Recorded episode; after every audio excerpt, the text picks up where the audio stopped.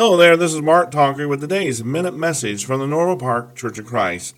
A college professor stood before his class of 20 senior biology students and was about to hand out the final exam. Knowing that many of the students were dependent upon a good final grade to get into medical school, he offered an automatic B to anyone who might want to opt out of taking the final. Steadily and eagerly, most of the students got up and left the classroom. The professor closed the door and took attendance of those remaining. I'm glad to see you believe in yourselves, he said. You all have A's. Too often, we also want to settle for second best. Take the easy way out. The biggest problem in settling for second best is that we miss out on that which is best. The Bible reminds us, but earnestly desire the best gifts, and yet I show you a more excellent way. Having a proper relationship with God involves giving our best. This is Mark Tonkery with a minute message from the Norwell Park Church of Christ, where you are always welcome.